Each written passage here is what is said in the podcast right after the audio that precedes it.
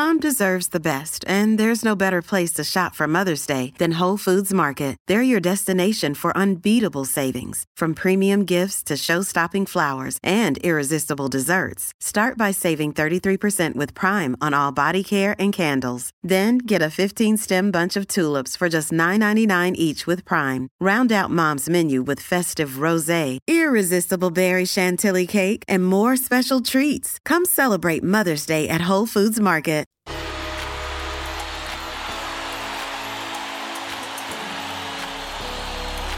The back fence with Tony Kemp. Well, what can we learn from the 57th showing of the NFL Super Bowl? As far as an event and a spectacle, man, what a show from dawn till dusk. Here's three things I, I've seen that I believe make this event an absolute must see every year. One, the three P's passion, patriotism, and players. The NFL final is America's number one game and played from pillar to post, it is delivered with passion from everyone involved. But it's the focus on the players that brings the day to life. None more so than the two first ever black quarterbacks to play in the Super Bowl. How good. Two, entertainment. From camera work that makes you feel as if the game is being played in your living room to the Philly captain climbing street poles, the entertainment is unbelievable. And what about the halftime entertainment? A full blown concert set up effort, effortlessly rolled out so a superstar can entertain the world. Classy.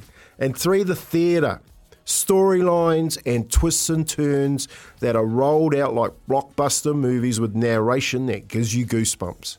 And that is for me the real test of events' effects on one's emotional engagement.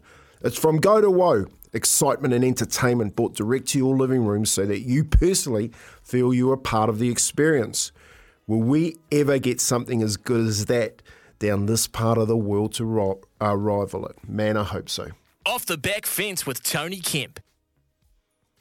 I wish we got something even come close. Uh, World Cup final, the Black Ferns final was Yeah. pretty good. You know, good atmosphere there, and and everything was pretty good. Um, look, I just just doing a bit Oh, of it was reading. NFL. keeping Yeah, yeah, it was NFL. Yeah.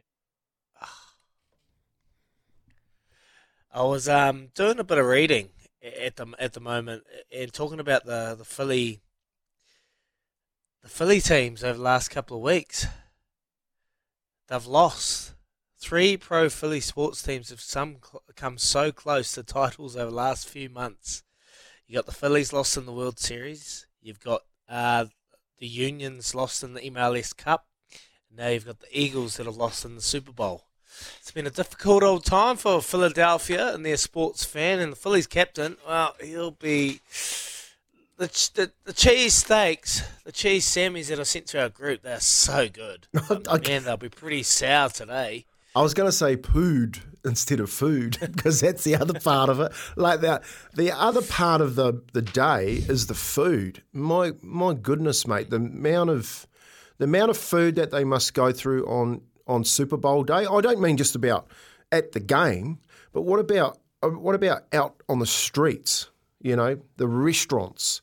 The, the the only place that was closed down in Philadelphia was the Kansas City Cafe. He said that yesterday.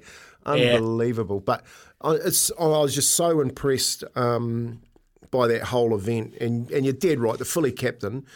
I don't think he'll talk to us again because every time he talks to us when the, when it's when the ga- game's on the line, they they I tend know. not to pull it out, pull it off. I know. I know. Izzy, Kempy, I've, we've had word. We've made touch with him. We've, we've got we've got word from the Philly captain, and this is what his official statement is the morning after. The Eagles' defense. I kind of want to do his accent, but I also don't want to. The Eagles' defense didn't show up in the second half. It was a bullshit call, but we lost that game. No horses were harmed yesterday. A few cars I saw on on They didn't show up. That's a that's a fair summation of that. They didn't show up. Like that was the best defensive uh, line in the in the competition out there yesterday, and they got they didn't they put a little bit of pressure on Paddy Mahomes, but he got out of that pocket a few times in that second half. They had no sacks the whole entire game. And Pacheco, the running back for the Kansas City Chiefs, he was on flying. How form. good. How good was he? 250, How- 250th draft pick.